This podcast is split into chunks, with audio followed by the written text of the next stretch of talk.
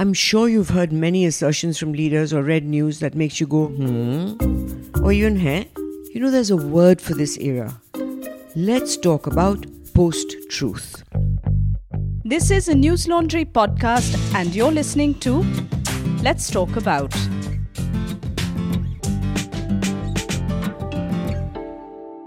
Every year, Oxford Dictionaries selects a word or expression that has attracted the maximum amount of interest during that year. This year, it was hardly surprising that Oxford Dictionaries chose post truth.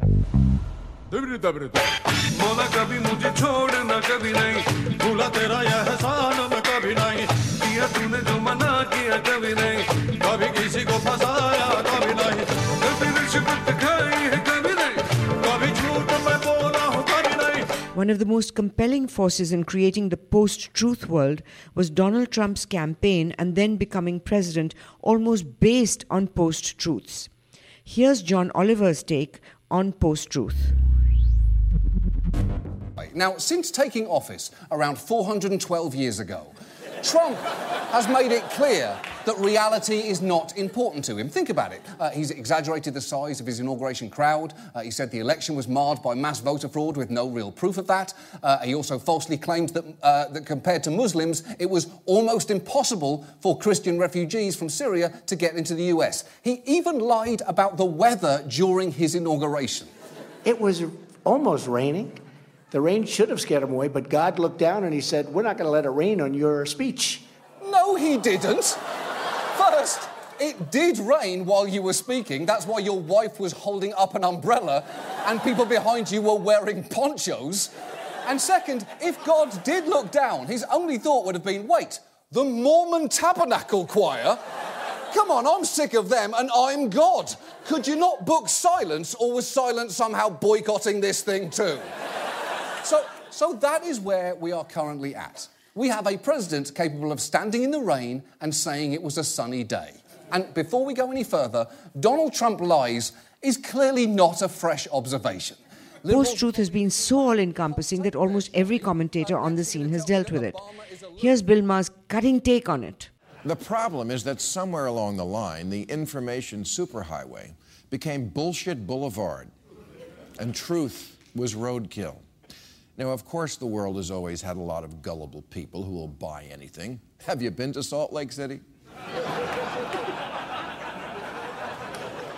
But at least Americans used to get their news from actual news organizations. Now they get it from chain emails and chat rooms and Facebook posts written by lunatics and sadists.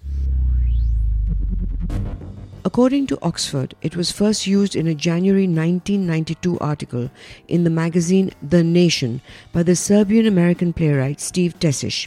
He wrote, and I quote, we are rapidly becoming prototypes of a people that totalitarian monsters could only drool about in their dreams. All the dictators up to now have had to work hard at suppressing the truth. We, by our actions, are saying that this is no longer necessary that we have acquired a spiritual mechanism that can denude the truth of any significance. In a very fundamental way, we as a free people have freely decided that we want to live in some post truth world. But she got me on the counter. Wasn't me. Saw me kissing on the sofa.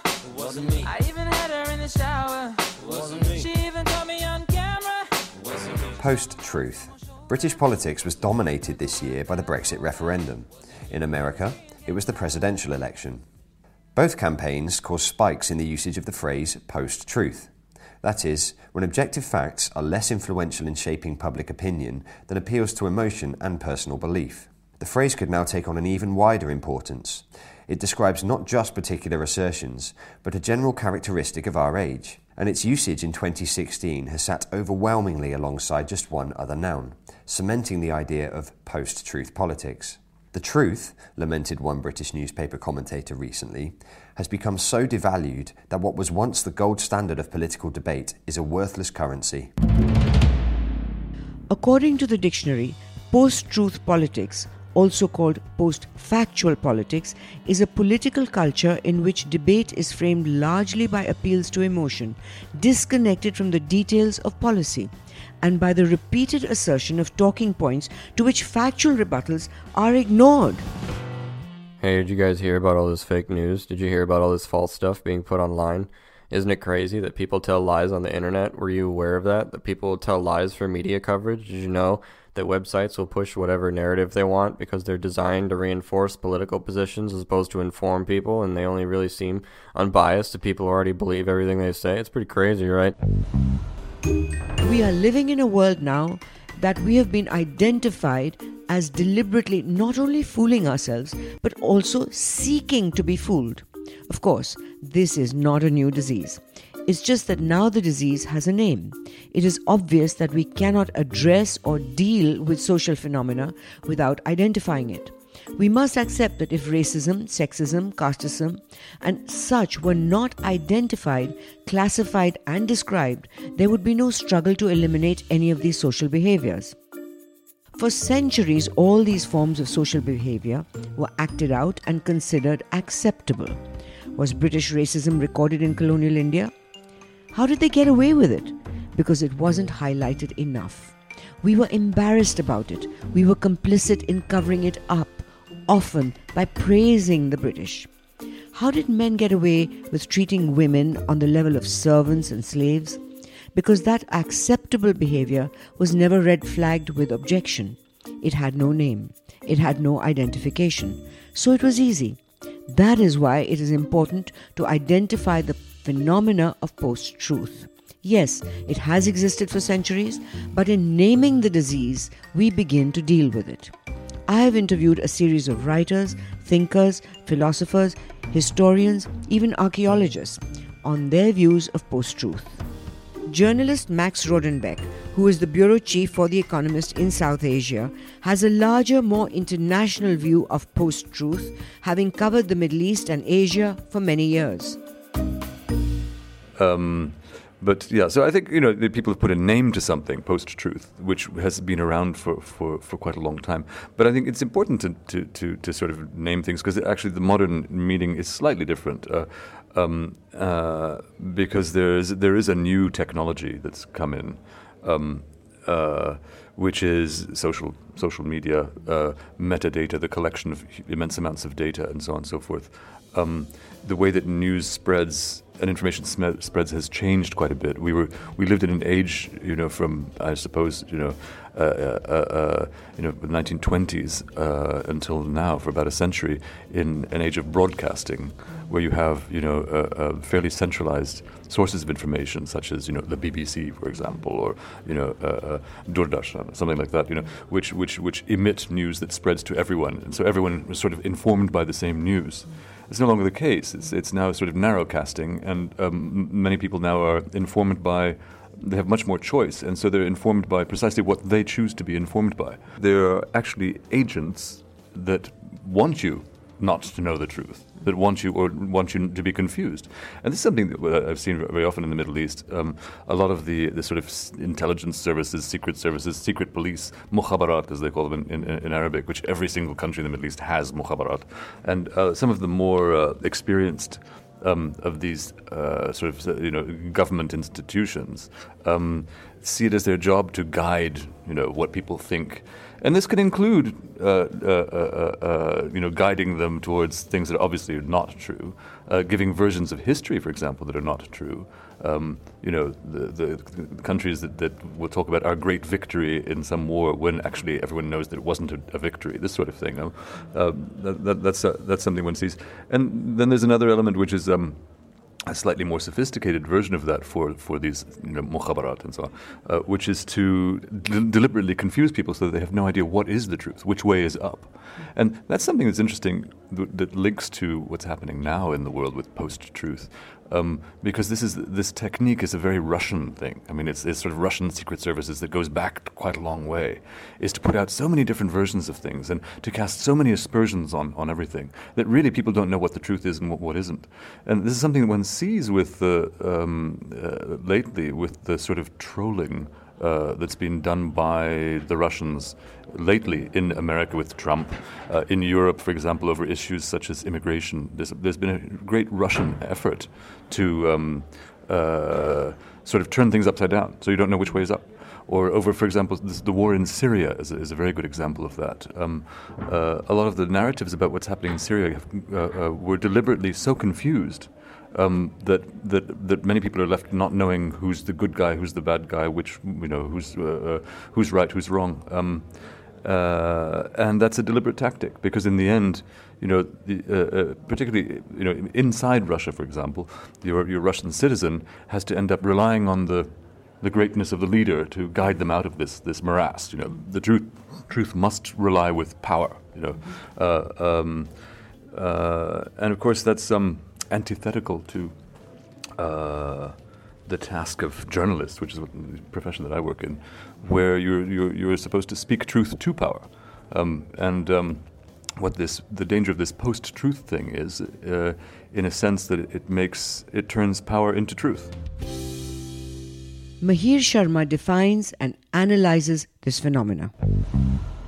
I think that when we talk about post truth today, what we are worrying about is a situation in which you can create a narrative around an event and you can disconnect that narrative from what appear to be the facts on the ground. And people would rather believe the narrative than what appear to be authoritative uh, um, uh, descriptions of what the facts on the ground are. And the reason that they would prefer to believe the narrative that has been created is that it, it connects to them emotionally in a way that the facts on the ground may in fact not. Or that they do not believe that the facts on the ground are being conveyed to them by trustworthy people. So, for one of those two reasons, it is the case that the narrative itself matters more than anything else. Do you think at some point it will crack and people will say, this is not true?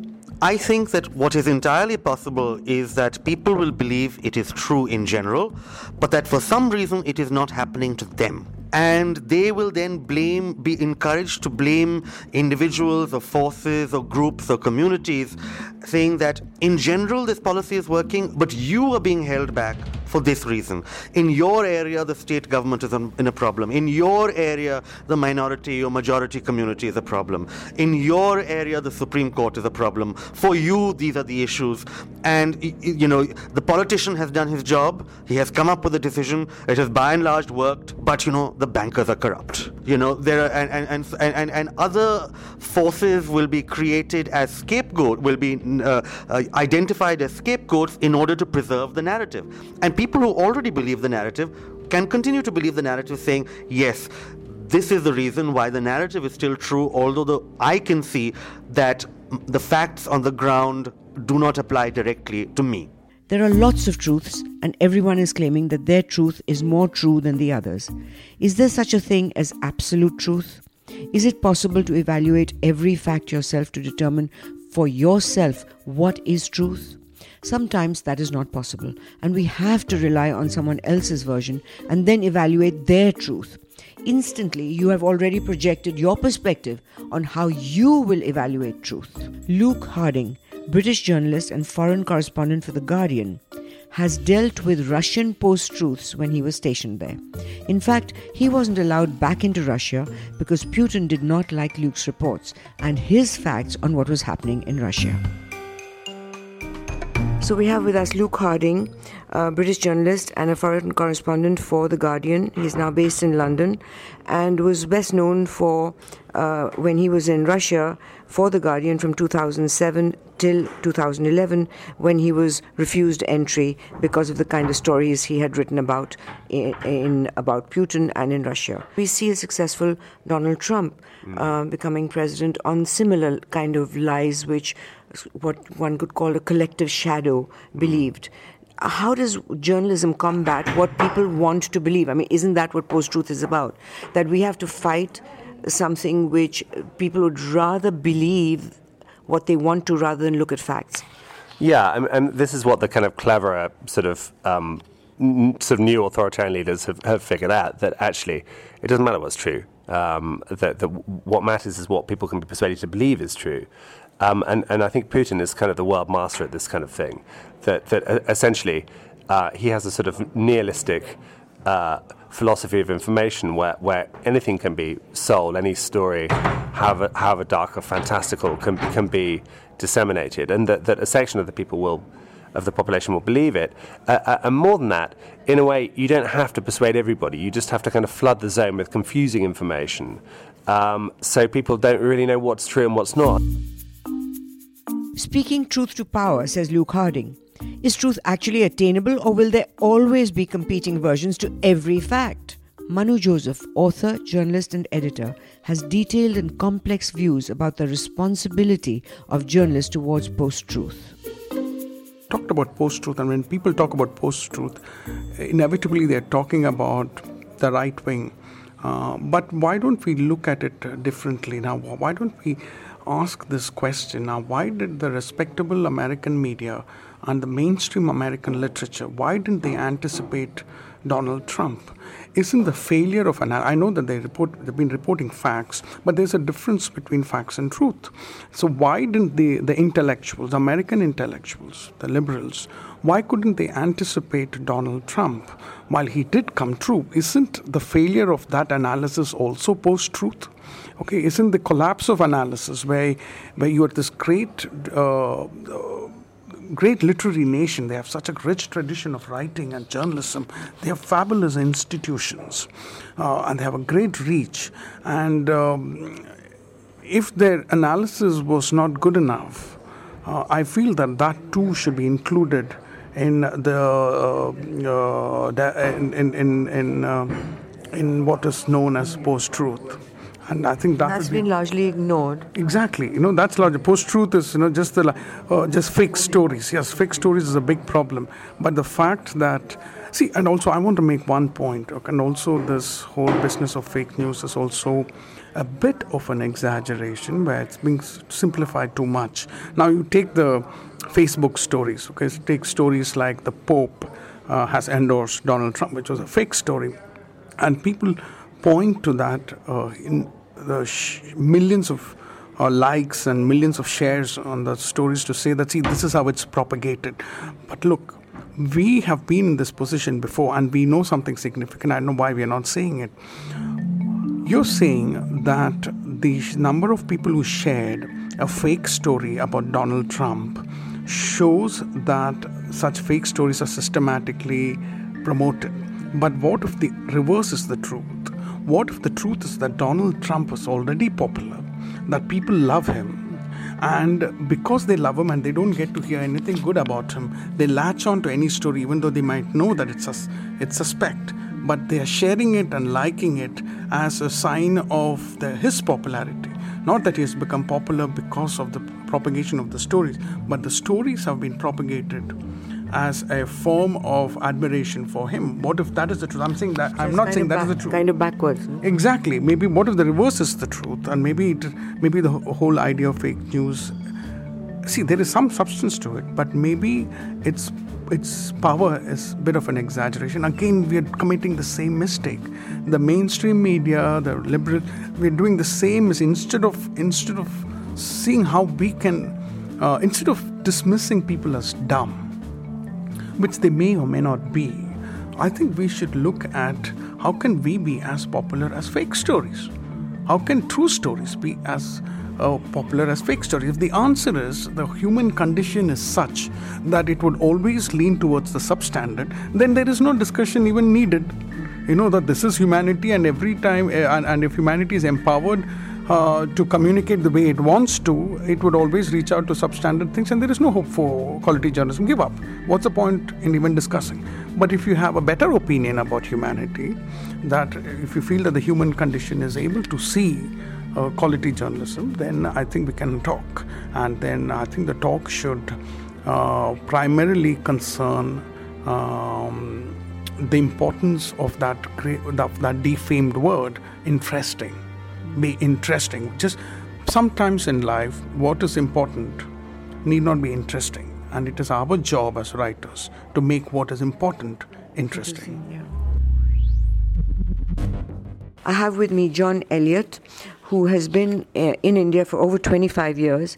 He's a former Financial Times uh, journalist and um, has written for The Economist, New Statesman, and Fortune magazine. Uh, now he writes a blog on South Asian current affairs called Riding the Elephant that also appears on the websites of Newsweek, The Independent, and Asia Sentinel. Yes, I mean, as you say, it's always happened, though I suppose it's become more prevalent and more worrying now with, with social media and the ability of people to tweet the, the post truths. Um, certainly Indira Gandhi did it when, when she was Prime Minister, and I guess Rajiv Gandhi when he came back as well. Um, and then you have military dictators like Zia in, in Pakistan, who I saw right at the beginning, uh, who, who try to blanket out the reality by just making broad statements. I can't remember them after all this time, but making broad statements. Um, and and, and I, it's been most noticeable recently with demonetization um, because um, Arun Jaitley, the finance minister, was saying by around November the 19th um, that it was going to be the, the, the, the, demonetized economy with the digital economy was going to be the new normal. And that new normal started to be said around November 19th, which was two weeks after it was announced, and they carried on saying it. They're still saying it. He, Arun Jaitley is still making a speech saying the new normal, and everybody knows it's not the new normal. I mean, in fact, when he first said it, I almost made it a headline on my blog, and then I thought I can't put it in a headline. It's such a stupid thing to have said. So I put it, I put it further down the, I put it further down the, further down the column, um, and and um, the, the prime minister said around the same time that any evidence of economic slowdown was mere ac- anecdotal, merely mere anecdote, um, which he hoped would spread out, and that sort of message does spread people do begin to accept it. You begin to you do begin to wonder whether he's right, and it's just all of us gossiping in Delhi or gossiping in the village or gossiping wherever. Um, and in fact, these guys are telling the truth, but we know they're not. Um, the most recent one is Amitabh Kant, who's um, a close Modi advisor and uh, was, Depart- was Secretary for Industry, who ran the Make in India campaign. Well, nobody's making in India any more than they were before, and he quotes FDI statistics to try and prove that, that people are coming in to make in India. And there's no connection because the people who are coming in with FDI, with foreign direct investment, are not making, and in manufacturing sense, they're doing other things. Yet he keeps on saying it. And his latest one is that by 2020 won't, we won't be using any plastic credit cards, we won't be using checkbooks, etc., etc. He said it here, and I had him on a session yesterday and challenged him here in here in Jaipur. He said it in Davos, that was on TV the other night, um, and he's made it said it several times, and you can't. So when you challenged him, what did he say? Oh, he went off into a whole ream of stuff about how brilliant everything was and ignored the fact that the, that the internet didn't connect. I mean, he ignored the fact when I told him that in my hotel here in Jaipur, I couldn't order an Ola cab because I couldn't get a connection to the. To, I hadn't got a 3G telecom connection. Uh, and then he said in, in Davos that it's going to be the biggest change in the world, in, in the whole history of the world. And he knows it's not true, yet he keeps on saying it because he wants to get the message across that digital India is going to work. But um, John, won't it be even worse when the reality that people live in in India jars uh, into their lives? They know they know that what they're living is not is not matching what they're told is true. They people who are losing their jobs doesn't at some point post truth defeat itself because when people are living the opposite, uh, it just then translates into voting against these lying politicians. Well, I suppose I suppose it does up to a point, but then you just vote them out and have another lot doing the same thing and vote them out the next time as well. Um, and in this case, there's a in this case there's a hope that um, uh, the government obviously hopes that the basic belief that hey we have a guy, the prime minister being there, hey we have a guy who is trying to tackle this problem will win through. Well, he tried. You know, we ought to vote him in again so he can have another try on the, on, on the black money aspect I'm, I'm on then. But uh, going back to Arun Jaitley, who's the finance minister, who I mentioned just now, I sometimes think that lawyers um, are, the, are some of the worst people at post truth because they don't need to tell the truth. The lawyer, when he goes into court to argue a case, isn't being expected by neither the judge nor the jury nor anybody else expect him to be telling the truth. They expect him to be representing his client. The truth to a lawyer, in my view, is totally immaterial um, because they're hired to to d- defend or prosecute. They're not um, uh, hired like a journalist or, a, yeah, like a journalist is to Who's supposed to tell the truth? who's supposed who's supposed to analyse and, and, and tell the truth, and and one hopes academics do do too, but they're not. So maybe it's not surprising that Arun Jaitley behaves as though he was in a in a court of law and says, "Oh, it's, it's uh, to take the prime minister's phrase, it's anecdotal. There's, there's minimal att- problems with the economy. It's a temporary phenomena." My lord, I mean, let's look at the railways. Uh, yesterday, I mean, I haven't seen the news because I've been busy here at the festival, but I believe yesterday there was another serious railway crash, and with, with many people dead, which is a tragedy. Um, and when I wrote about post truth on my blog, which was after demonet- demonetisation, there'd been another railway crash the day before. And every time there's a railway crash in this country, um, the, the politician and the railway minister, um, and maybe the chief minister, announces lakhs of money for the, for, the, for, the, for, the, for the families who've been bereaved or seriously injured. And they announce an inquiry. And they tell every, and that the message to the people is everything's okay. We've looked after the people who've suffered. We've ordered an inquiry, but you never hear any more about it afterwards. It's another form of post truth, where you think that by announcing certain things, you can block out the reality and, and people won't worry. But the railway situation is, a, is becoming um, a crisis. That there are so many crashes, and nobody really gets into the issue of what what the railway minister is doing about it. I mean, the internet services and having internet freely available on a railway station is marvellous. It would be much better if the trains didn't crash when they left the railway station. Is the writing of history the beginning of post truth? Is that where versions of stories evolve and differ? When history is written and rewritten, is it nothing more than playing around with post truth? A.N. Wilson elaborates on this. Uh, We have with us uh, Mr. A.N. Wilson, a prolific columnist and author of fiction and non fiction. Um, in context of your books on Queen Victoria and Hitler, uh, how would you context post truth? Because what you've done actually in both your, those books is looked at what was so called, in quotes, established facts, re looked at them, and then interpreted them in the way what you would say is your post truth analysis. You mentioned Hitler, and I think he, in a way, is one of the key figures in the whole post truth debate.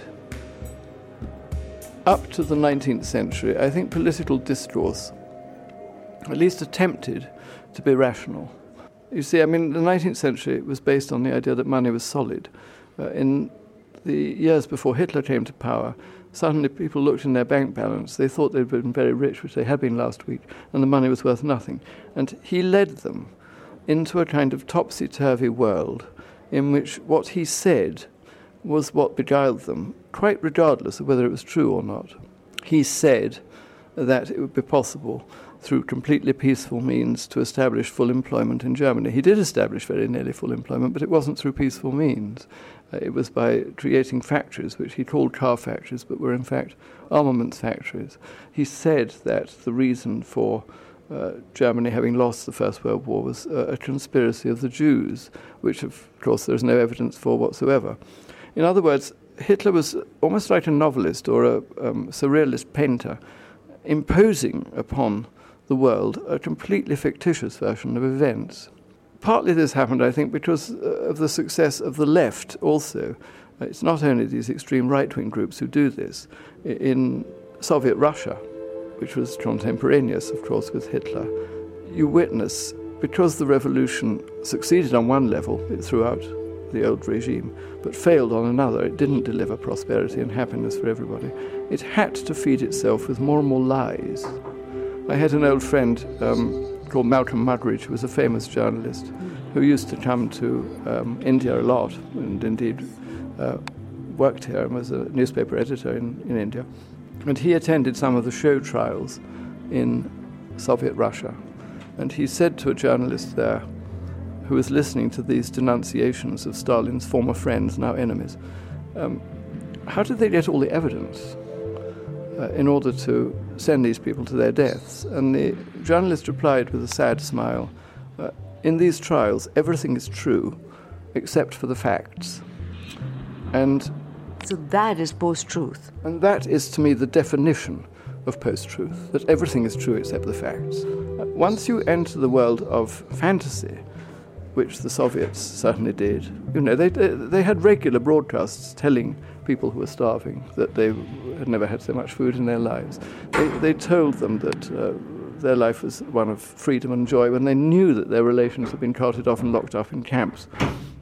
And likewise, uh, the Germans knew, they must have known, intelligent Germans, that the things Hitler was saying were a pack of lies. But what's frightening about the German and Hitler example is that little by little by little, the lies were so comprehensive.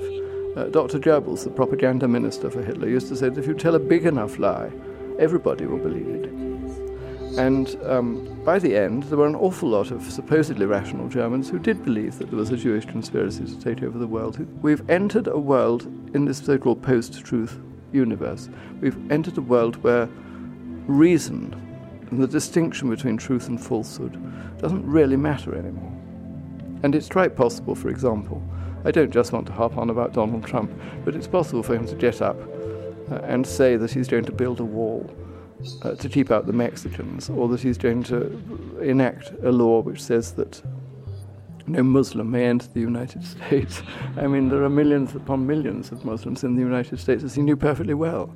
Um, many of them bringing enormous wealth and prosperity to businessmen in, uh, and, and, women in New York and so forth, um, some of whom I know.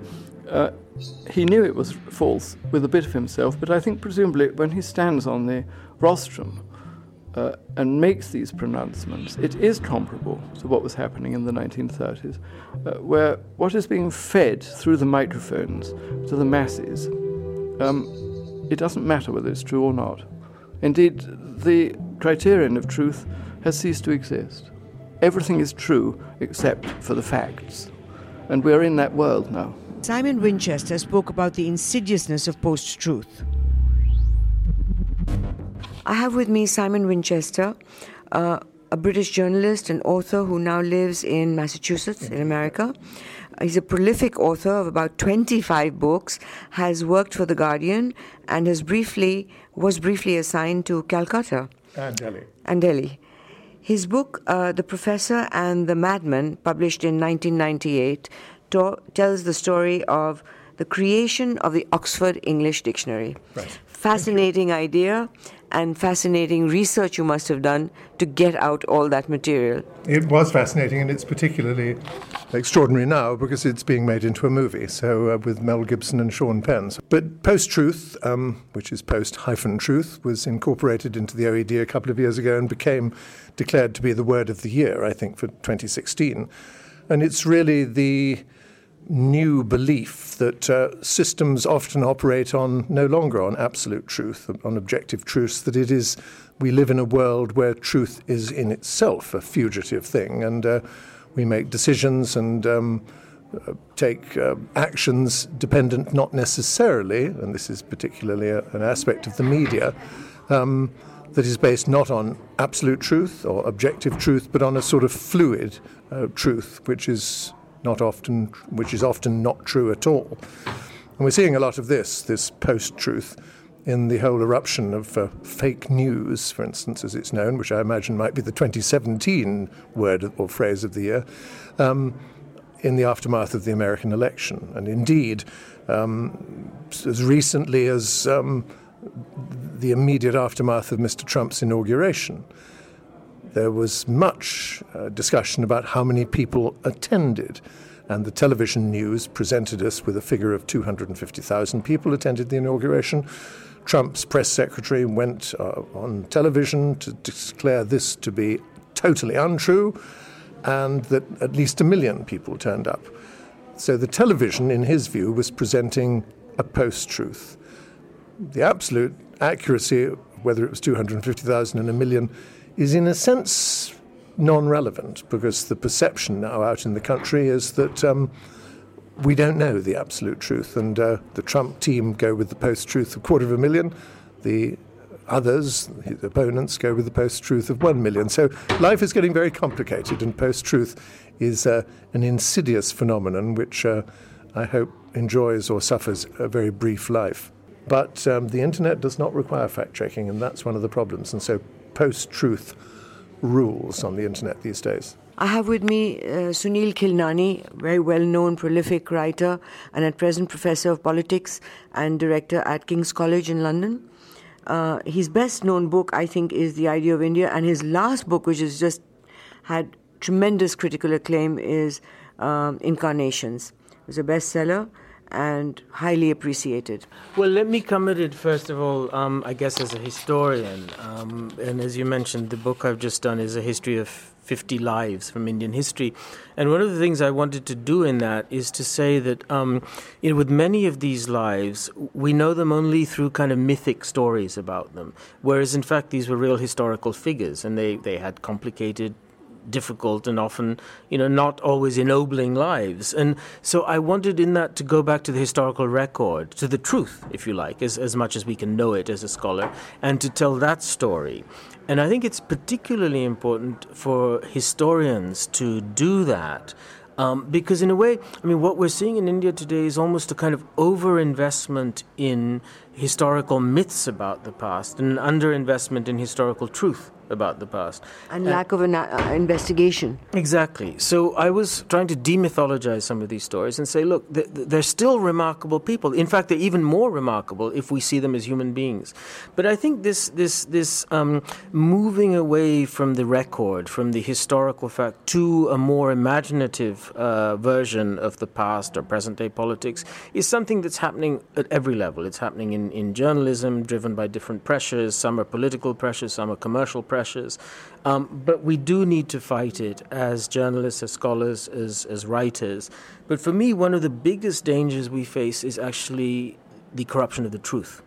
A, kind of sense that we can play fast and loose with the facts um, because it's for some higher purpose, because we're building the nation, or because we're pursuing some greater good. We can be, uh, we can discount the truth, and I think that's a very dangerous and corrupting uh, path to trod. If you look at the period of the nationalist movement and right into the 50s or 60s, I mean, there was this real commitment, uh, whether it, uh, obviously starting with Mahatma Gandhi, with Gandhiji, that, that you know the truth was actually the most powerful weapon you have, particularly if you are powerless, if you don't have economic power, if you don't have political power, if you don't have military power. The one thing that can defeat those who have power is the truth. And I think, you know, we have no more powerful example of that in 20th century history than our own uh, national movement led by Gandhi. And, and, and so I think when we play fast and loose with the truth, it's not just that we're denying the historical record, we're actually denying a weapon of great power to the powerless. They, that's all they really have. So, you know, whether it's the record of how government money is spent uh, in reality, whether it's the record of, you know, whether children are getting to school, it's the truth, the facts, the data about that that can actually, you know, be used to hold government and politicians to account. Even if you look, for example, if you look at Parliament today, um, you know, lots of things are said in Parliament which need to be fact checked, which need to be fact checked. And I think, I think, you know, part of what the, the, the public discussion needs to do is to be constantly fact checking. When the Prime Minister makes a whole series of claims about, you know, so many million accounts have been opened, or so, these things need to be tested. I asked Shrabani Basu also for her historical perspective of post truth. We have with us Shrabani Basu. Uh, she's a very well known journalist, highly respected, a historian, and um, has writes for the Telegraph from London, if I'm correct, and has written, is the author of uh, Victoria's, uh, Victoria and Abdul. Uh, for King and Another Country? Um, in the context of journalism, that is also something that we're going to keep on. You know, events, big events happen, and then you do those anniversary editions of, you know, it is say 30 years of the Bhopal crisis, and it's time to re-examine it, see what happened, remember, re-examine the, the 1984 riots. Um, looking at it journalistically, what we are also looking at say you brought up the Bhopal tragedy, you brought up 1984. Um, a lot of lies and cover up uh-huh. was done on both these, uh-huh. and people want to believe what they uh-huh. want to believe and make it a fact. So when you re examine the post truths of these two incidents, um, what do you hope to achieve in terms of do you think it's possible to make people change their minds according because they've come to those conclusions mm-hmm. believing that they look for the facts that support their beliefs rather than the other way around, rather than looking at facts and then forming a belief. Mm-hmm. And that is why the distance is so important. As uh, you know, famous journalist Philip Knightley said, the first casualty of war is truth. And that will happen. When the conflict is actually on, when the situation is on, you're going to get so many versions. And one of the those versions is going to be accepted and another you know there will be a casualty of truth somewhere so years from now you can look back at it and uncover those stories. Some forgotten voices which may not have been heard. Relook at the papers. Look at the papers that may have been suppressed and bring them out with with the added advantage of the you know the years between to give a more impartial view of of events Archaeologist Barry Cunliffe believes that archaeologists were possibly the first to play around with post truth. Barry talks about the dangers of giving space and airtime in the interest of so called balance to the most bizarre notions presented as facts.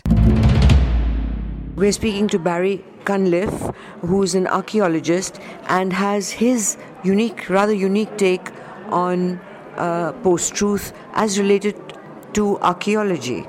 So, uh, Barry, tell me, does the post truth syndrome apply to archaeology at all?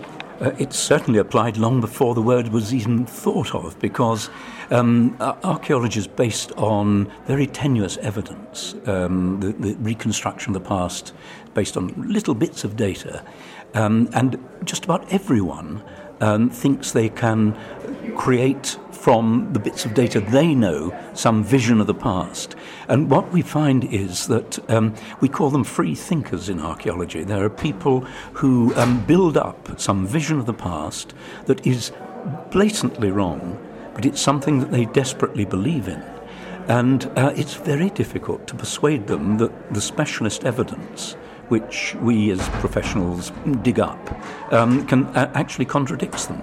And uh, it's a syndrome we've come across a very great deal. People who believe in Atlantis, for example, this, this continent that is supposed to have um, gone beneath the sea, um, they, they refuse to look at the real archaeological evidence. And what, what, what we do find now is um, that there is a tendency um, for um, organisations like the BBC to feel that they've got to be even handed in giving airtime um, to uh, some quite wild theories uh, about the past, which, which professional archaeologists would all agree are absolute nonsense. So, is that is uh, that an attempt for balance? It, it is an attempt for balance, and it's something that the BBC is extremely good at. Um, but I think it's taking that desire to be fair to all views much, much too far. There are some views that are actually based on real, tangible facts that are agreed by professionals. And there are some views which are, are blatant nonsense, which are based on nothing. And to give equal airtime uh, to them as though they are of equal value is, I think, one of the dangers that we're getting into. What is at stake? Why would people want to believe there was an Atlantis?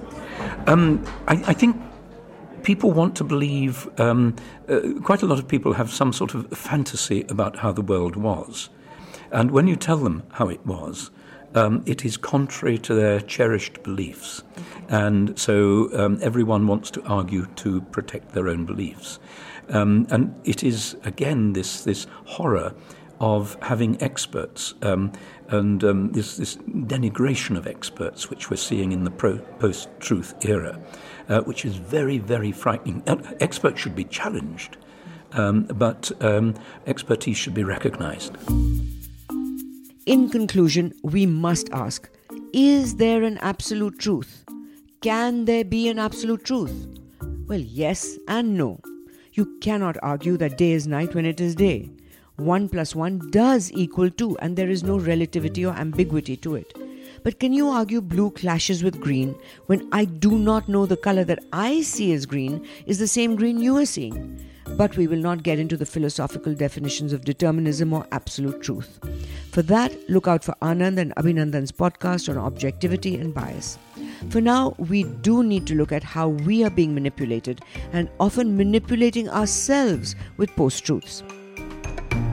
So, is there a solution to post truth?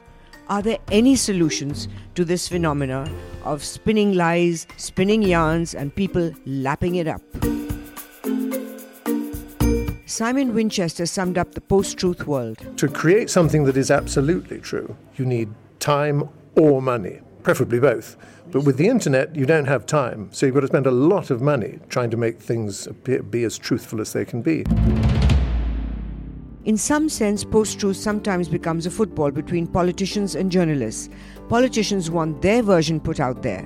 When that didn't happen with Donald Trump, he turned on CNN and other journalists. Uh, but for him to turn on CNN was very ill advised, I think, and, and the way that his press secretary then, after the inauguration, lectured the press on printing what he, the press secretary, said was a string of lies it's, it's very bad news for the press. I mean, the press has a near constitutional duty to follow the twists and turns of the head of state, the most powerful man in the world, and to be argued with and to be hectored and to have your questions go unanswered and to be ultimately perhaps thrown out of the White House. That is not good for democracy.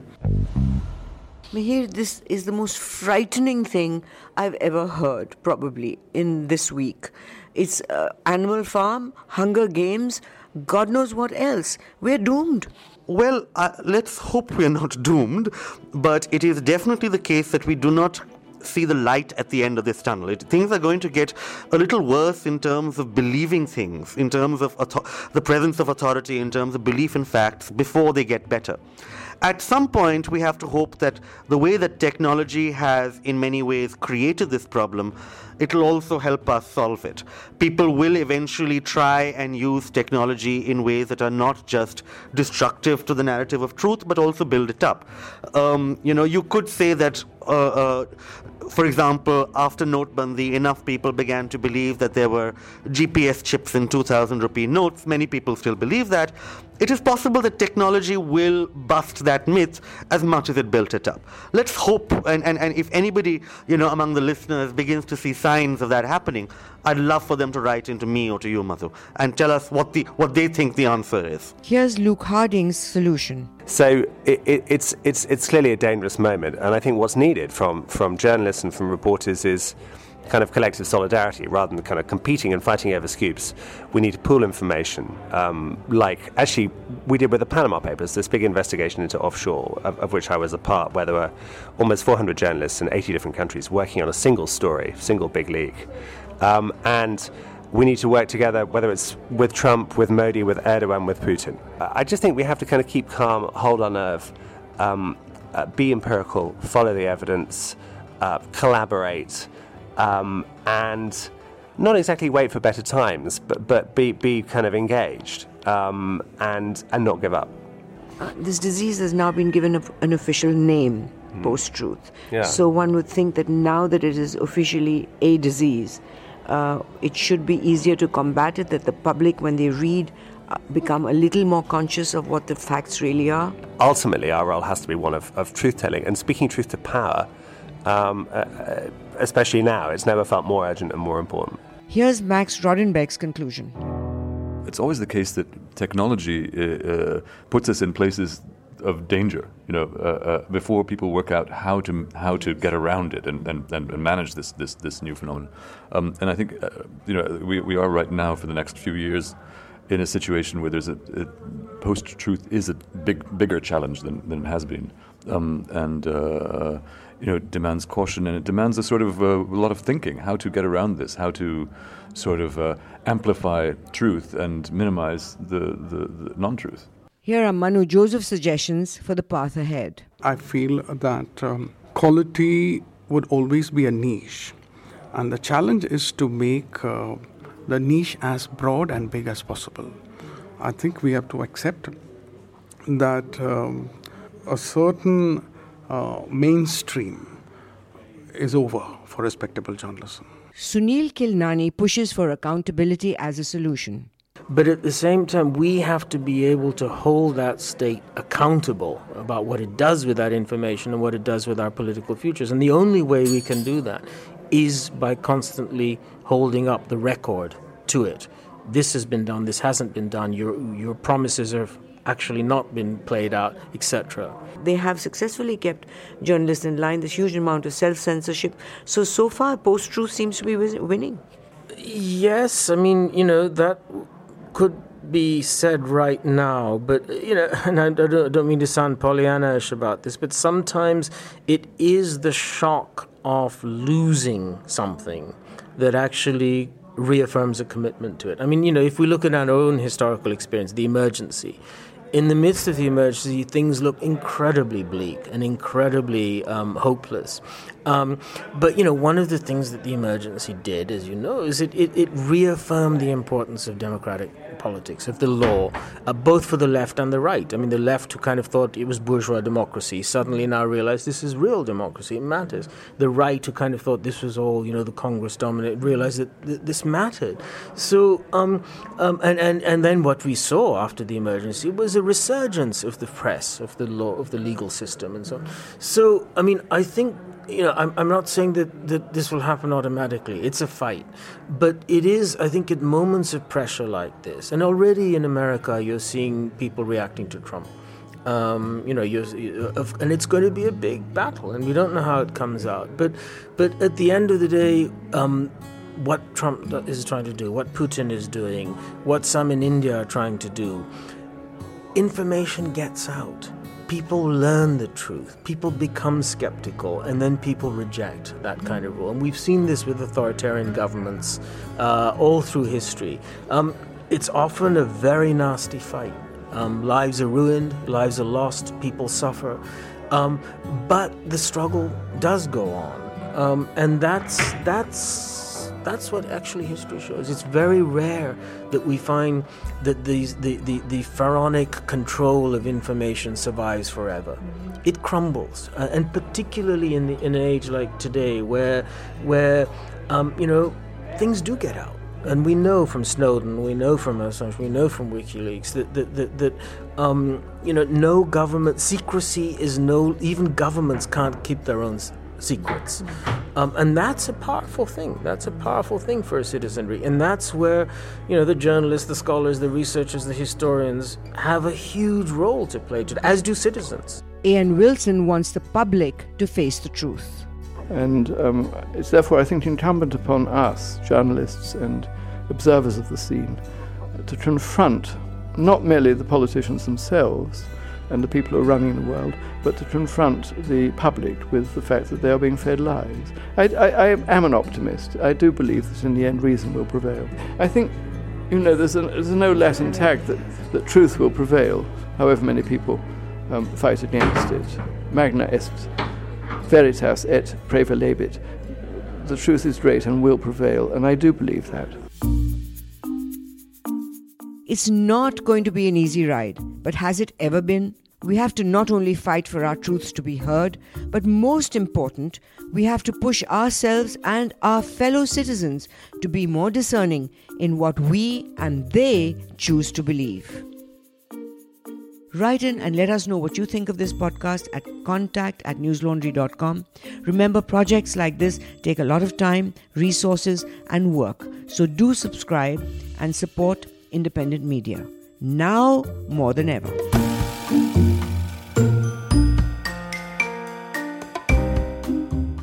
All the Newslaundry podcasts are available on Stitcher, iTunes, and any other podcast platform. Please subscribe to Newslaundry. Help us keep news independent. Catch all our podcasts on news, pop culture, current affairs, and sport, visit newslaundry.com. Follow us on Facebook, Twitter, and Instagram, and subscribe to our YouTube channel.